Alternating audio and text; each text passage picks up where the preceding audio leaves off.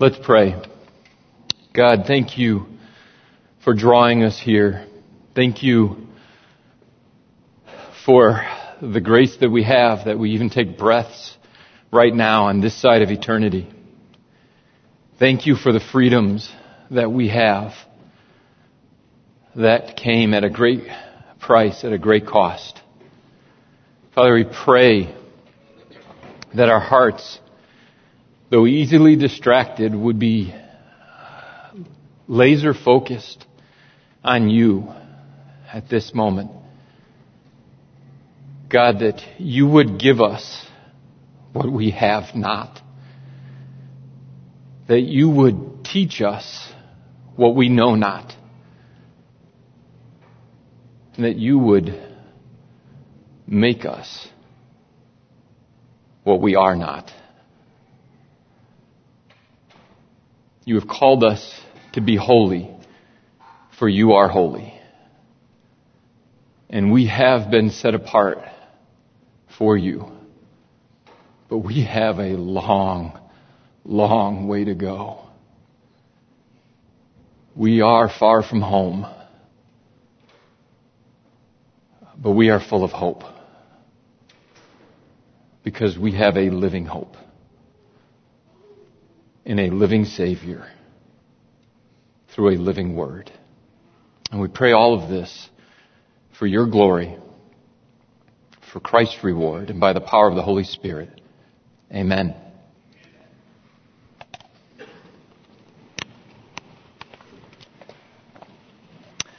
A little bit of a prologue, or for those into music, I think it's a prelude, or a uh, preamble for those who ramble, I think is how it works. Um, I don't normally preach, um, but that's fitting because I'm not normal. And uh, when I do, it's usually not normal. Um, I'm a visual person, which means um, that you can see me, and that I learn uh, and and do things by seeing. So I use a lot of visuals, and I'm going to do that again today. But even this is not normal. Uh, when I begin, um, it's it's going to be a continuous uh, just run of the visuals um, without me being able to really stop it, and that's for a couple reasons. One, it keeps me on track, uh, so we will get out of here on time. Two, um, there is something I want to save time for at the end to show you that I'm extremely excited about, and I want to get there as quickly as possible. But because of that, um, that also means that I'm not going to have time to make a correction that's in your notes. Uh, there are no fill in the blanks. It's just basically what I'm going to be be sharing. So you don't even have to look at this if you uh, don't need to or don't want to. Um, if you're a doodler, um, there are some white spaces that you can still doodle if you enjoy doing that. Uh, but there is on the back side of the page, there's the box there that says warning. And the, the correction is in the, is in the reference. It is not John 11, 28 through 30. It is Matthew 11, 28 through 30. I just wanted to make that correction because when you go home, there is a John 11, 28, um, but that is not the verse I was wanting to reference. Uh, it will be Matthew 28, uh, verse 30. Uh, there are other mistakes in there, but I'll leave those up for you to find. Those are fun. You can use that uh, at your own time. And so we are about to hit the play and begin. We are going to continue our study in 1 Peter uh, chapter 2. We're going to look at uh, verses 1 through 3. And we're looking at growing up into salvation. No excuses, no shortcuts. I enrolled into an all art college for two reasons. One, I really like art, and two, I really, really don't like tests and exams. And so I got to go to college for four years and never take a single test or exam. That was the good news. The bad news was we had something called a critique class, also known as the crit. Dun dun dun. The crit was something where we'd get an assignment and we'd work on it overnight and then drag in on the morning of the crit and put our heart, I'm sorry, our art up on the wall just to have all of my classmates just shoot it to shreds. Just to give you an idea of what a crit is like, imagine posting your favorite selfie and all of a sudden people start dogpiling all these negative comments, only it's not online, they're actually in the room with you. That's what it feels like, only it's worse because you're waiting for the professor to say something, and even if he says something good, like, solid job, but the shading could use some work, what the artist heard is far different. We heard, this stinks, you're ugly, and you have no reason to live.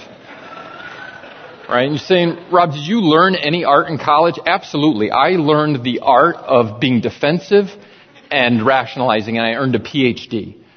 All right. I remember one specific crit. It was a professor, Professor Irving Haynes. We called him Swerving Irving, not to his face.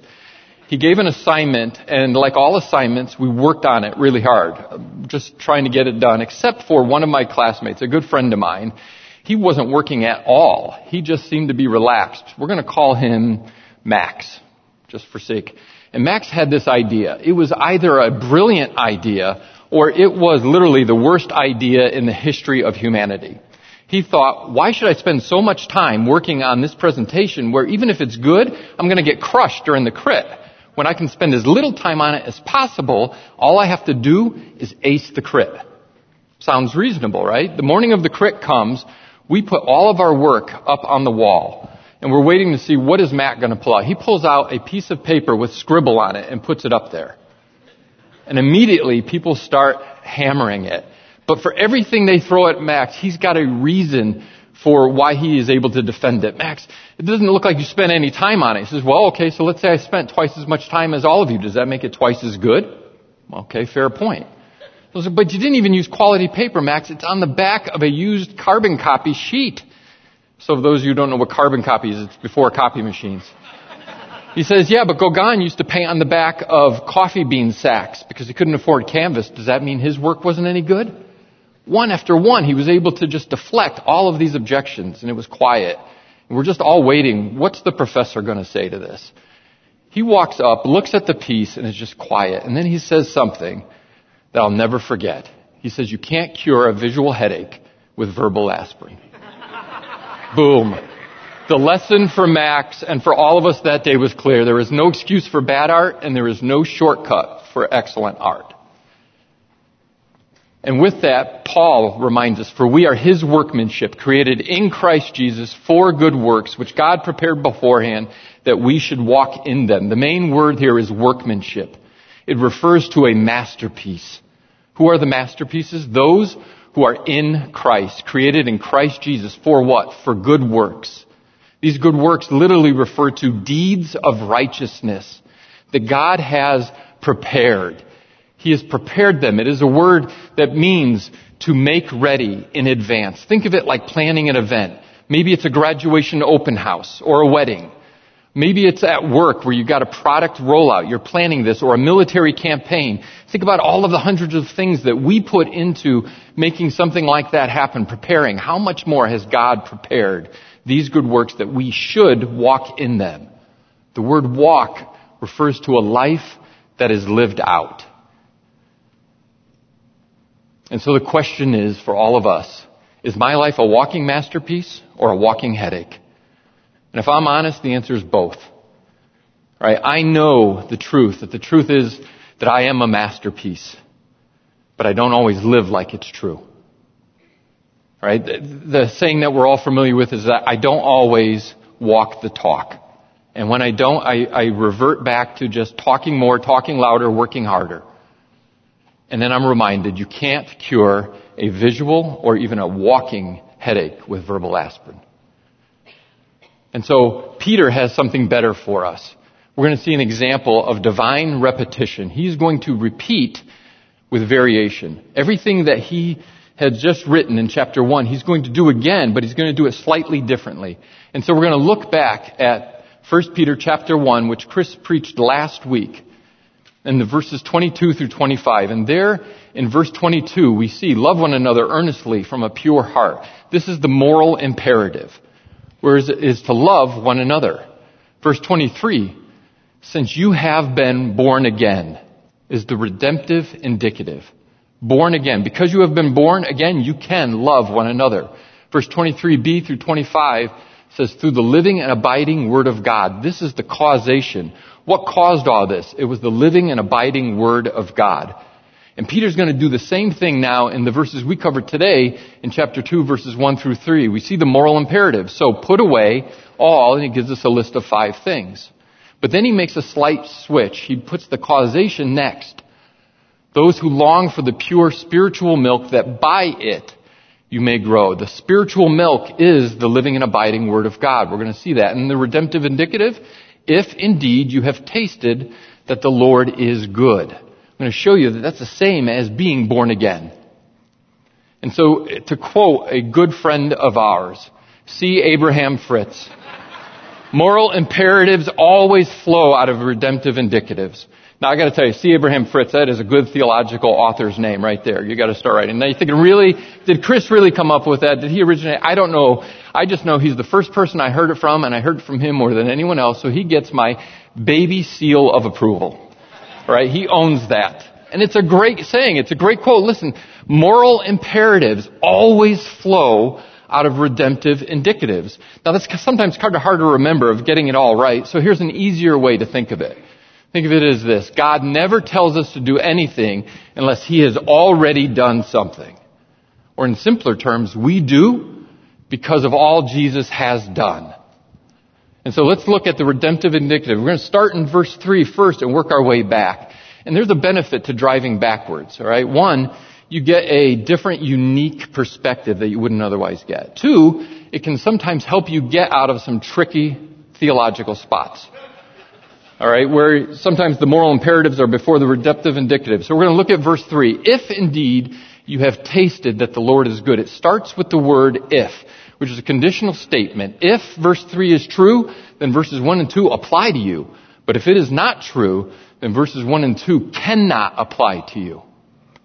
And so if what? If indeed, not if perhaps or if maybe, but it literally means if in fact if in fact you have tasted three English words that is really one Greek word. It's in the plural because Peter is writing to many individuals.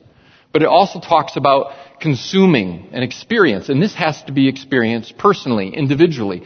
Think of it as if we were all out and I ordered a full rack of baby back ribs for, for the whole table, but I devoured them all and left nothing but the bones, and I asked you, so how'd that taste? Like, how'd what taste? You, you pigged out. You ate them all. So you have to personally consume this for yourself. And what is it you're tasting? That the Lord is good.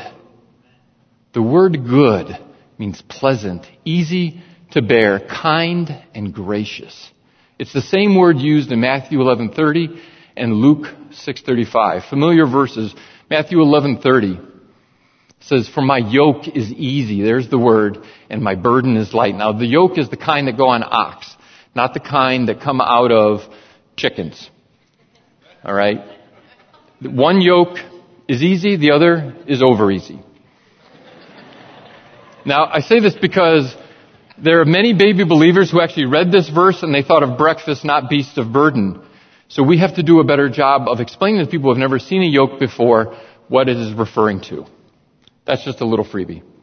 If indeed you have tasted that the Lord is good. Luke 6:35 says, "But love your enemies and do good, not the same word good in the Greek, and lend expecting nothing in return, and your reward will be great, and you will be sons of the most high God, for he is, and here's the word, kind. He is kind to the ungrateful and evil. How good is the Lord? He is kind to the ungrateful and the evil, and that was me, and that was you before you were in Christ. That's how good he is.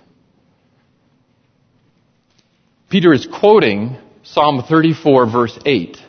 That psalm has 22 verses in it. 20 of them apply to those who are saved. Now I'm going to read just a few of those verses, but listen to the salvation language that is in that. Verse 4, I sought the Lord and he answered me and delivered me from all my fears. Those who look to him are radiant and their faces shall never be ashamed. This poor man cried and the Lord heard him and saved him out of all his troubles. The angel of the Lord encamps around those who fear him and delivers them. Oh, taste and see that the Lord is good. Blessed is the man who takes refuge in him. Those are just five of the 20 verses that are true of you if you have tasted and seen that the Lord is good. I encourage you, go home today, read those with your family, read those and be encouraged. But if you are not saved, there are two verses in Psalm 34 that apply to you, and I would ask that you would listen to the warning in them.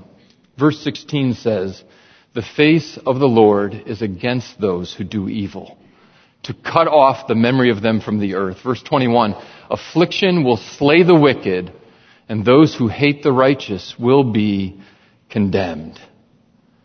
Those two verses carry as much weight as the other 20 do. The question is this, have you personally experienced the gracious saving work of Jesus in your life? You have to answer this question for yourself. Have you personally experienced that the Lord is good? If you have not, I beg you, on behalf of Christ, be reconciled to God. He is calling you to Himself. In fact, let's just pray right now. Take a pause in this and just pray. God, if you are doing a work, if you have set apart anyone before the foundation of the world at this time, that you would be drawing them to themselves at this moment if they can hear my voice, either in this room, online, or even later when it is uploaded and streamed and listened to at another time, if at that moment you have determined that they would turn to you, pray that the Holy Spirit who regenerates would grant them the faith to believe, to repent of their sin and to turn and trust in you alone for salvation. For you are good. And you desire that none would perish, but that all would come to a saving knowledge of you all whom you have set apart for your glory. God, I pray that they would do that even now in their heart of hearts. That they would call upon the one who can save them. And say, save me, Lord Jesus. Only you can. And if you don't, I perish. And we pray, God, that you would do this for your glory for Christ's reward, that the lamb that was slain would receive the full reward for his suffering. And by the power of God, the Holy Spirit, who comes in and dwells inside of each of his blood-bought children, we pray this. Amen.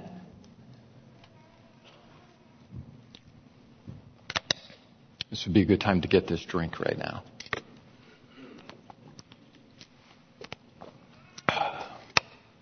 Let's continue. Looking at the redemptive indicative, we're going to allow look at the causation in verse 2. Like newborn infants long for the pure spiritual milk that by it you may grow up into salvation. The word like is sometimes translated in some verses as as. It indicates a simile comparing two objects. So what are the two objects being compared? It's in verse 3, if indeed you have tasted that the Lord is good, then you are like a newborn infant in verse 2. The word newborn infant is two words. Newborn meaning newly, recently born, but the word infant is interesting. It is a small child, one still perhaps in the womb, unborn, and the word used for fetus. And here I would be remiss if I did not pause and say that we need to look at the fetus not as DNA tissue or just cells, but God calls it an infant, a child, a term he uses for us Therefore, abortion cannot be tolerated. It can only be abolished. And we have no choice but to do that and honor God. Now, a question, how do we reconcile infants used here in 1 Peter with 1 Corinthians 3.1 and Hebrews 5.13? They're the same word, but they're used in a different way. 1 Corinthians 3.1 says, But I, brothers, could not address you as spiritual people, but as people of the flesh, as, here's the word, infants in Christ. And so infants in Christ is equal to people of the flesh as opposed to spiritual people. Hebrews 5:13 says for everyone who lives on milk is unskilled in the word of righteousness since he is what? A child. And so Paul and the writer of Hebrews use these words, infants, child, and milk, to describe a level of maturity, or in their cases, a lack of maturity. Peter is not describing a level of maturity, he's describing a level of hunger and longing and desire. We've got friends who have a, a newborn infant And you do not have to train this child to long, to desire, to hunger for milk. If they do not get it, they will let you know. Alright, so the question is this, what if I have no desire or longing for?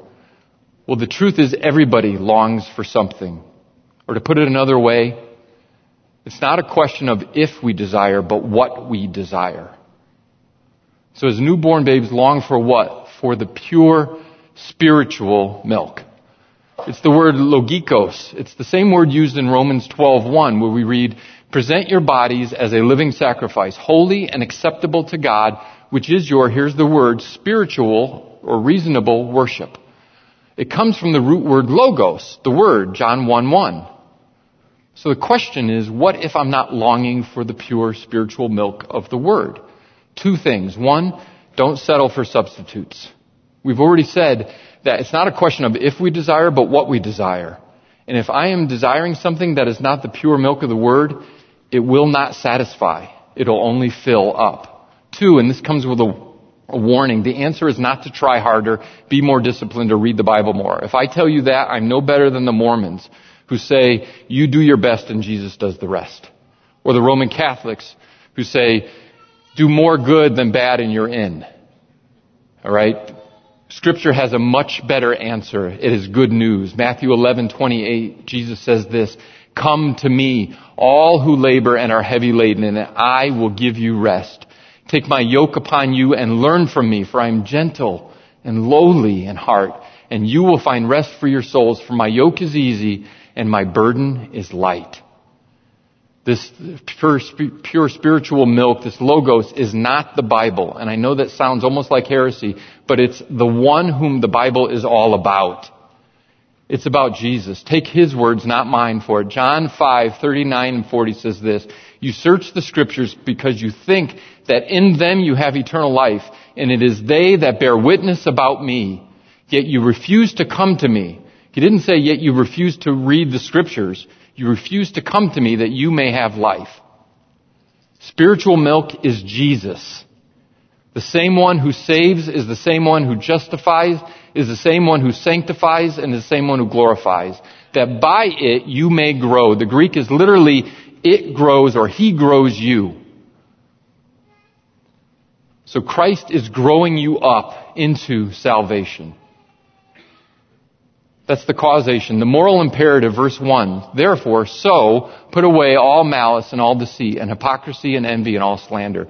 Starts with the word so. Is there, therefore, since or because? Because of what? Because of verse 22 through 25 is true. Therefore, put away all malice. Put away means to get rid of, lay aside, stop or cease. It's the same word used in Hebrews 12:1 where it says, "Therefore, since you are surrounded by so great a cloud of witnesses, let us lay aside, there's the word, every weight and sin which so easily entangles us. It means to cast off a soiled garment. Remember we watched a video about Christians in India who were forced to work in the sewages. That would be the kind of casting off you would do to get rid of this as fast as possible. Get rid of what? All malice, hatred, wickedness, evil, trouble. We could stop there. But it goes on. All deceit, dishonesty, falsehood, trickery, then it says, get rid of hypocrisy. Well, it didn't say all. Well, actually, it's in the plural. So it means to pretend or act two-faced. Same thing with envy, also in the plural. All kinds of envy, jealousy. And then all slander. To speak against, speak evil of. And so again, the question, why only five and why these specific five? I was reading a book recently, uh, Misreading Scripture with Western Eyes, and they reveal this, that in the first century literature, they commonly use list of five to ma- mention minor points followed by a major summary. And so we see the five list right here, the list of five, but the question is, where's the summary? Right? Where, it's in actually 1 Peter 1.22. By your obedience to the truth for a sincere brotherly love, love one another. There's the summary, and the one another is your brothers. And so all five of those sins violate the loving one another. That's why they're listed. There's two kinds of sin. There's the idiosyncratic sin. I call these the desert island sins. This is what I can do on my own, like gluttony. I don't need anyone else to do that. But then there's the other kinds of sin. These are the collective sins, the relational sins that I need someone else to either lust after or murder in my heart or do all of these other slanders, malice, and hypocrisy. Those are the ones that we are being warned about.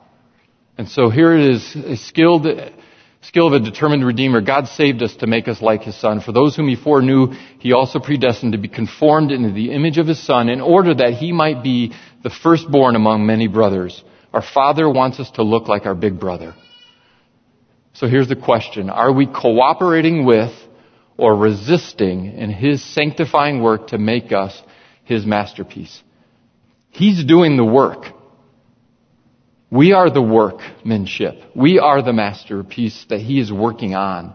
That's why there are no shortcuts. Jesus doesn't take shortcuts. And He doesn't give any excuses. He will grow you up into salvation. That is not an option. If He has saved you, He has justified you. If He has justified you, He is sanctifying you. If He is sanctifying you, He will glorify you.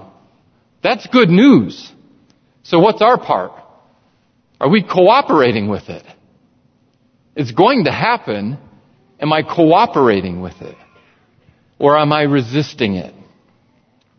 That's the question I ask myself every day. And so there is 1 Peter chapter 2 verses 3 through 1. I do all that just to share this next piece with you as an application. That's the truth, but how will that truth penetrate where we live? Because we're all going through stuff. And it will change us. The master will make his masterpiece. This piece uh, is a, is a creative piece. One of uh, the people acting in it plays the part of one of the Godhead, one of the, the persons of the Godhead. Uh, whenever it's not scripture, it's always a little, you know, well, God actually didn't say that. I got that. Uh, but if you listen to what the actor is saying, it is saturated in solid biblical theology. So I would encourage you as you watch this, worship in asking the Holy Spirit to say, what is being said that you, Holy Spirit, who is God, dwelling in me, if you indeed have tasted that the Lord is good, is wanting to speak to me. And then the worship team will come up right after the video and lead us in continuing our worship.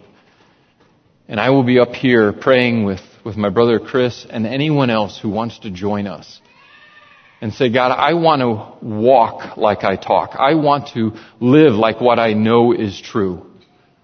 Help me to do that.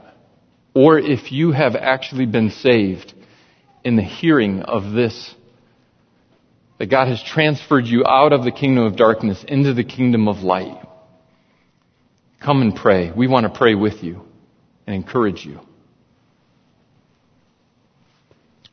Watch, we'll sing, and we'll pray. Ephesians 2:10 says we are God's workmanship. We are God's masterpiece. Now, I don't know about you, but when I look at myself in the mirror, I don't see a masterpiece. I mean, maybe a Picasso. But I want to be. I want to be everything that God created me to be, but I can't seem to do it. And so I go to Him and I pray, something like this. Please bow your heads with me. Father, whatever it takes, please take out everything in my life that is not like you. Make me into the image of your Son. Amen. Hi. Ah, who are you? I'm God. Uh huh. What can I do for you? Uh, maybe start by proving you're God? Mm-hmm. Let me guess. Uh, recall some obscure piece of trivia from the past, or, or maybe predict the future? Maybe you would like me to perform a sign. You know, a wicked and adulterous generation search for a sign. Well, that does limit the options. Why don't you believe? Well, because I've asked for you before. You've never shown up before. Yes, I have. In fact, I've never left. You just haven't seen me before. Okay, so why can I see you now? Because otherwise, you'd be here doing a monologue. Uh, good point. okay, step right up. Uh, okay, what, what, what's going on here? What, what are you doing? Well, you asked me to make you into who I created you to be. I'm going to chisel away everything that doesn't belong. Oh, okay. No, I mean that's that's great. That's that's what I wanted for a really long time. In fact, I, I've been working a lot myself. You know, I've been. I mean, I'm, I'm going to church. I'm in the Word. I've been praying a lot. I mean, uh, you know that. Uh, I've been with this weekly Bible study We're in fellowship we're learning a lot. I've really been growing a lot, especially these last few years. In fact, I think I, where, I, I, I know where to work next. Why don't I? Were you gonna do my job, or did you want did you want me to do my job? Uh, you can do it. Thank you. Uh, can you start with my uh, anger problem? I, I, I've really been struggling with losing my temper a lot lately, uh, especially with my family. So are you going to control how I do this, or or am I? Control, chisel. Control, chisel. Control, chisel. Uh, chisel. Okay. Can can you let me know where you're going to do it in case in case I don't like it? That's called control. Dang it. Through my Holy Spirit, I'm going to bring things to mind that I want you to work on. Like this way that you compare yourself to others and, and judge them. Ow! Holy. Yes? nothing. You're standing right there. Were you going to swear? No. Is that a lie? Yes. Ow.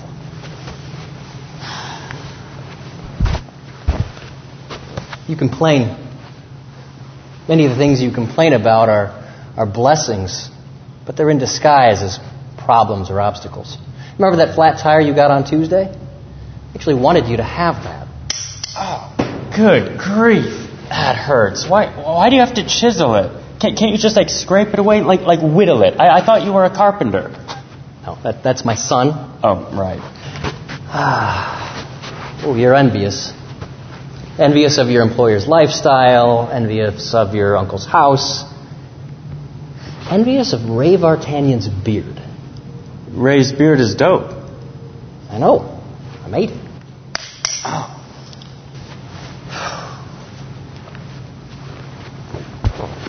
Lazy. But you pretend to be real busy. you have a problem with lust. Okay, now that's um, yeah, that's a big one. That's really that's really gonna hurt. And Oh, can can we just like save that for later? a little leaven leavens the whole lump. Y- yes, but you've been you've been working for a while now. You know we don't want to overdo it. Let me ask you a question. When you look in the mirror, what do you see? Um, myself. Okay then. I've got to keep chiseling until you and others see my son.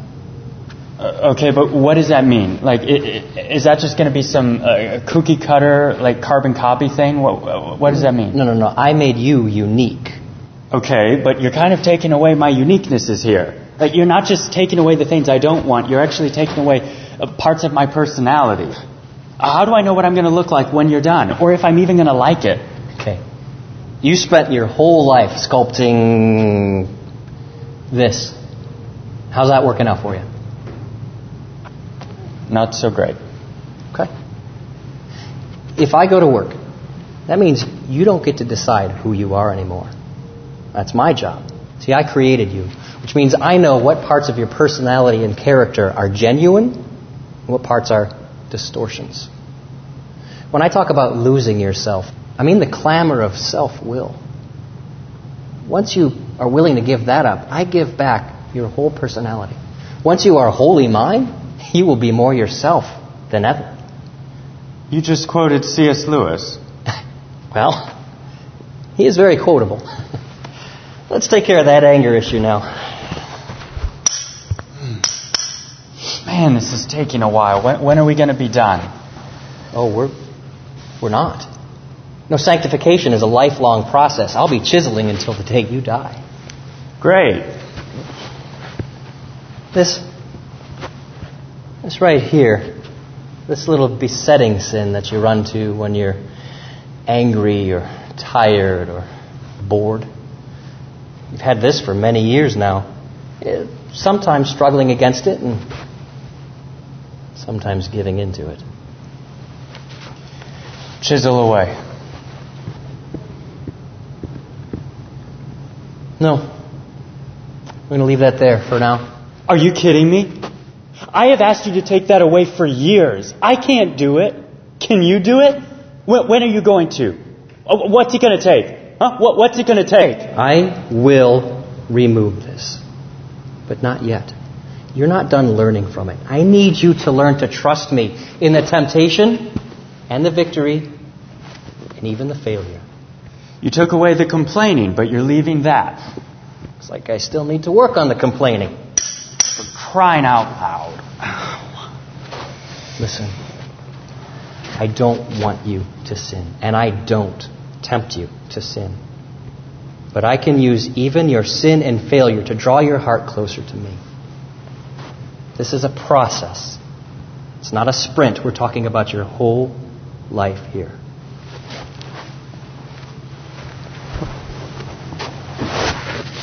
You care so deeply about what others think of you.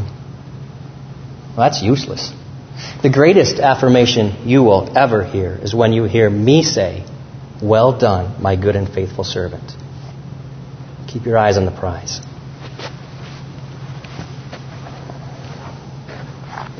This here, what you, uh, what you like to do with what you call your free time, you've gone far beyond resting and enjoying my blessings. This, this is self-indulgence. I'm going to trim this back a little Oh, bit. okay, let just let's leave that just for now. Let, let, it's very minor. Let, let's just leave that, okay? No, I think I'm going to work on that. No, look, look, it's, it, look it, it's easy for you to take it away, but it's hard for me to have it taken away. Look, it, it's a very small thing. You've already taken so much. Do not ask me to sacrifice this, okay? I need my time. Don't. Don't talk to me about sacrifice. Oh, the um, the whole cross thing. Yeah.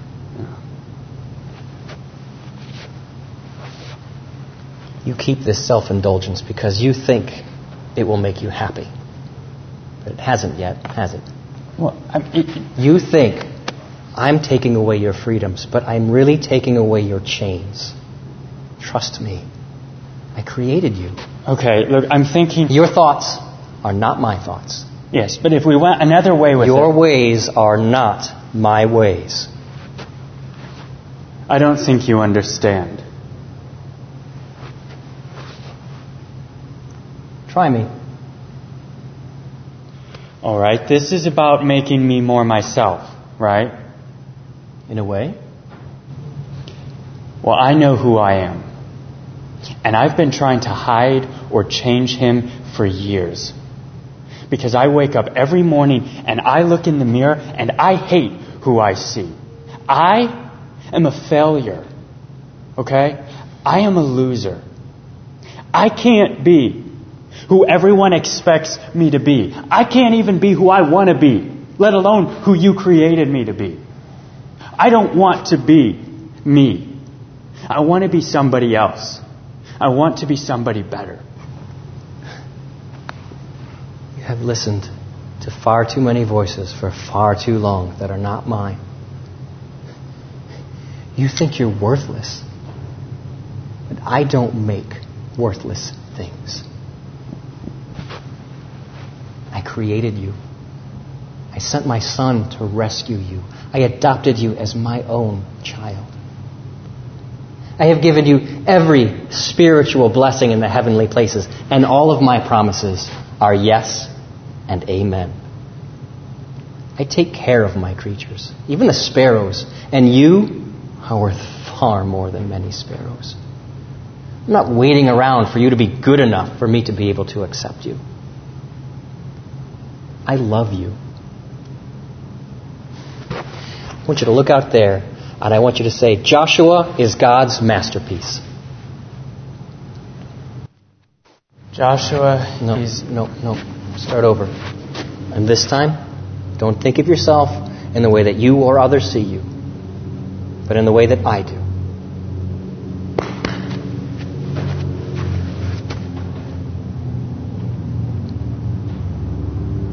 Joshua is God's masterpiece.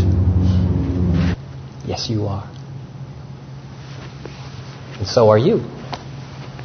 Your hope is not in your ability to be who you're supposed to be, but in the fact that no matter how many times you fail, I am working to make you more like my Son. Your worth and identity are in Christ alone, who created you, who rescued you, who sanctifies you, and who loves you.